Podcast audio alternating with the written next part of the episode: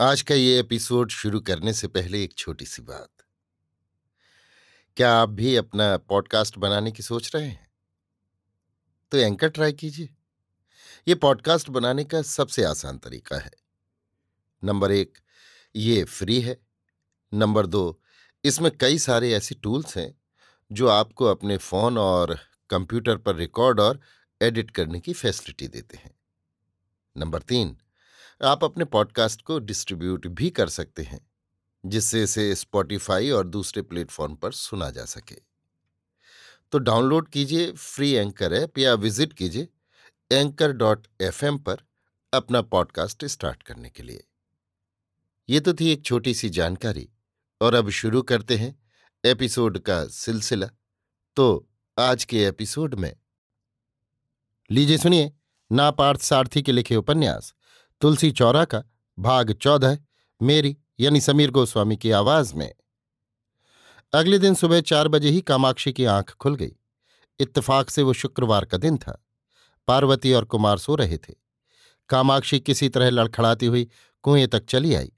उसे उस वक्त रोकने वाला घर पर कोई नहीं था। सुबह की ठंडी हवा उसके चेहरे को भिगो गई। चमेली की खुशबू नथनों में भर गई। कुएँ से खुद पानी खींच कर नहाया। गहरे नीले रंग की कांजीपुरम साड़ी पहनी। इसे केवल विशेष उत्सवों में पहना करती थी। गौशाला में जाकर दूध दोहा। बगीचों से फूल ले आई और उन्हें गूंथ कर थोड़ा अपने सिर पर लगा लिया, बाकी रख लिया। घर से पुराना चांदी का थाल निकाला और उसमें आरती घोल ली। द्वार पर पानी छींट कर रंगोली बनाई। पार्वती की आँख खुली। अम्मा को दिया बाती करते देख चौंक गई। अम्मा, तुम्हें किसने कहा उसे करने को? हाय राम, ठंडे पानी से सिर भी धो लिया क्यों किया ये सब? मैं तो यही थी ना। चल, तुझे क्या मालूम है? झटपट तुम नहा कर आ जाओ। अम्मा का उत्साह पार्वती के लिए अविश्वसनीय रहा। कितने दिनों से खाना पीना छूट गया था। दलिया और फल के सिवा कुछ नहीं खाया। पर आज का उत्साह देखते ही बनता था। गृह स्वामी की फुर्ती में सारा काम किए जा रही थी। कितना तेज था उसके चेहरे पर। थकी ज़रूर लग रही थी।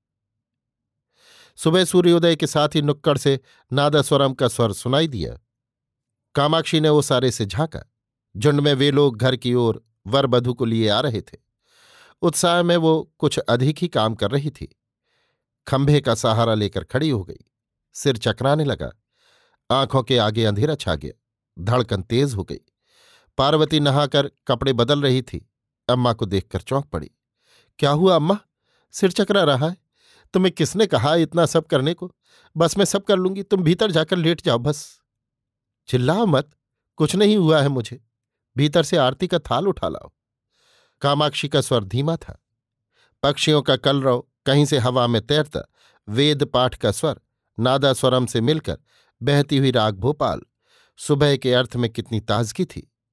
आस पड़ोस के लोग बाहर निकल आए। पारू को आरती की याद दिलाने बसंती पहले ही भागी चली आ रही थी। ओसारे पर कामाक्षी को देखकर ठिठक गई। काकी, आपने ये सब क्यों कर डाला? आप लेटिए ना। कुछ नहीं हुआ मुझे। शुक्रवार है, बिस्तर में पड़े रहने का मन नहीं हुआ। आओ, इधर बैठ जाओ। पारू आरती लेने भीतर गई है। पार्वती भीतर से थाल लिए चली आई। कामाक्षी को देखकर बसंती को पहले तो लगा, कहीं उनका इरादा व्यवधान डालने का तो नहीं है, पर बातों से तो लगा उनका ऐसा कोई इरादा नहीं है। वो बिल्कुल शांत और सामान्य स्थिति में थी। कामाक्षी का ये बदलाव उसे आश्चर्यचकित कर गया। कहा कि सिर धोया है क्या? बाल गीले हैं? हाँ री, शुभ दिन है तो क्या बगैर नहाए पड़ी रहूँ? कामाक्षी ने उत्तर दिया ही था कि लोग घर के द्वार तक आ गए। कामाक्षी को आरती का थाल लिए द्वार पर देखकर कमली, रवि, शर्मा और वेणुका का चौंक गए। कामाक्षी और बसंती ने आरती गाई। कामाक्षी ने कमली से दाया पैर पहले भीतर रखने को कहा। शर्मा को लगा कि अकेले में कामाक्षी ने स्वयं अपने को समझा बुझा लिया होगा। वरवधु को वो अपने बिस्तर तक ले गई। वेणुकाका इसी अवसर की तलाश में थे जैसे। अक्षत की कटोरी रवि को पकड़ा दी। बोले, अम्मा से आशीर्वाद ले लो। रवि ने अक्षत माँ के हाथ में देकर उन्हें प्रणाम किया। दीर्घायुष्मान भव। कामाक्षी का स्वर शांत था।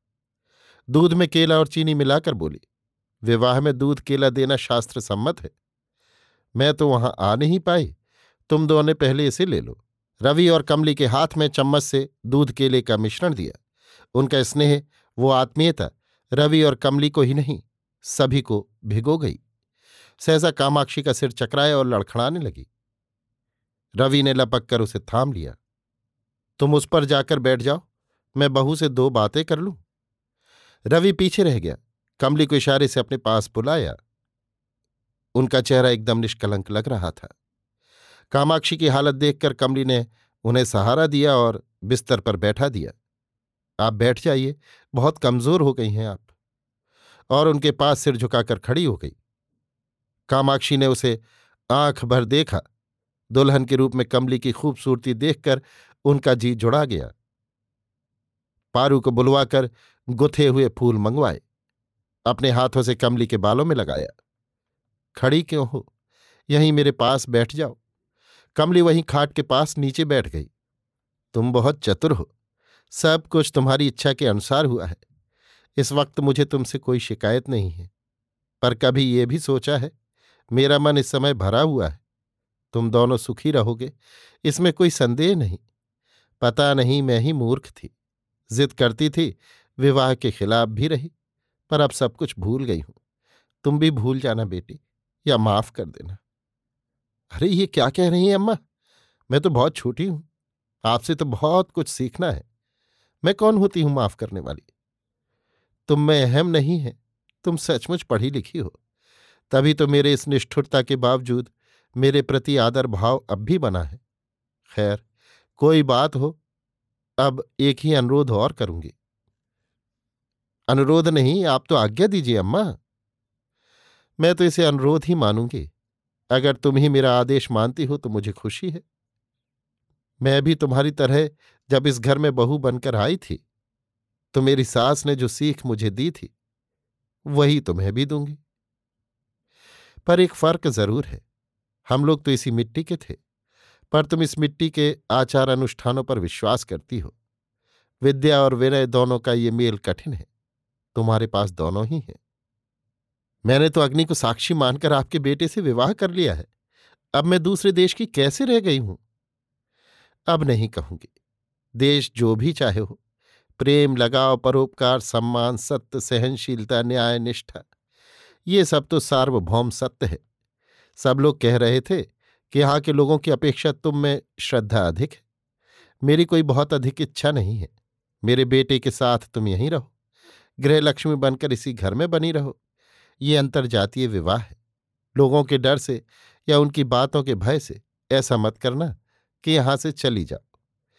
यहीं इसी घर में तुम रहो। पुरुष अग्नि संधानम उपासना करते हैं और अग्नि को प्रज्वलित करते हैं। इसी तरह इस घर की औरतें वर्षों से इस तुलसी के पौधे को दिए प्रज्वलित करती रही हैं।